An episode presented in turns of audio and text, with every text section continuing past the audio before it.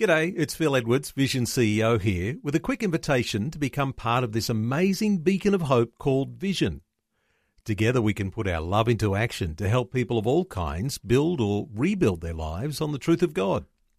Please consider the part you can play during our upcoming Visionathon appeal, remembering that it's your support that makes Vision possible, including this podcast.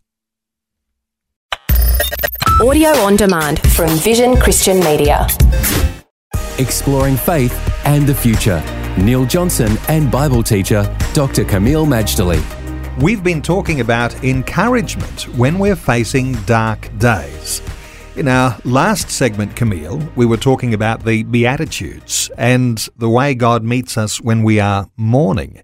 There are some other ways we can look at the Beatitudes and see some other ways that God can show us how to overcome this darkness so that the darkness isn't all encompassing? Well, the, one of the Beatitudes that means a lot to me, and I do believe it curses the darkness and then some, is Matthew 5 and verse 5. It's a remarkable verse, and it's also alluded to in the Old Testament, Psalm 37. But Matthew chapter 5 and verse 5 says, Blessed are the meek, for they shall inherit the earth.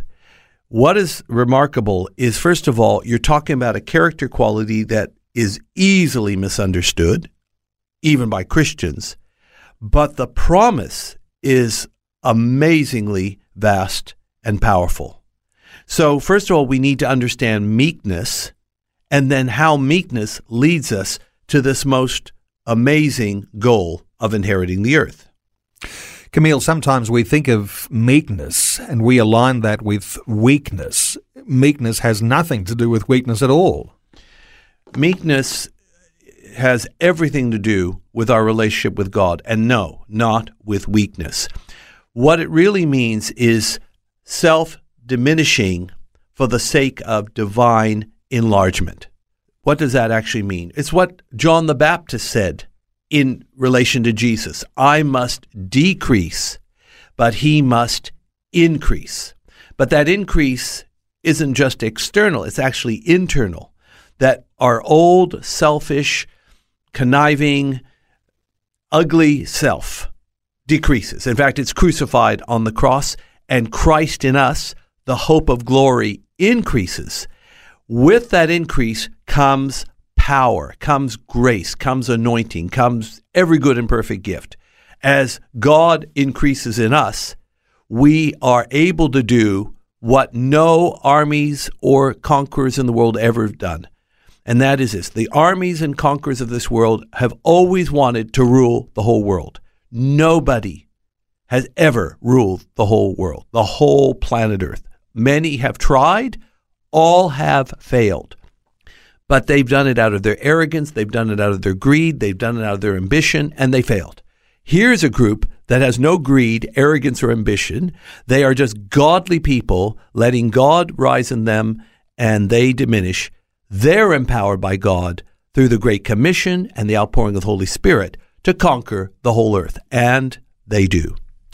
We are often challenged, Kameel, to understand more deeply what that meekness means. Sometimes I think of the word humility. Is there an alignment with our meekness and our humility? We humble ourselves so that God might be exalted? Humility is involved in meekness, but I liken it more to a flowing stream or river. Rather than fighting for our rights, our entitlement, our reputation, or what about me attitude. The meek just go with the flow. If there's a rock, instead of hitting their head against the rock, they just flow over it and keep going. Meek people learn to forgive. Meek people learn to let go. Meek people just keep pressing on to the prize. That's a powerful grace thing. God honors it, and from it, we inherit the earth. Faith and the Future with Neil Johnson and Dr. Kameel Majdali from Teach All Nations. For more from Dr. Majdali, including books and DVDs on prophecy, Bible commentaries, plus today's and other episodes of Faith and the Future, go to vision.org.au. Thanks for taking time to listen to this audio on demand from Vision Christian Media. To find out more about us, go to vision.org.au.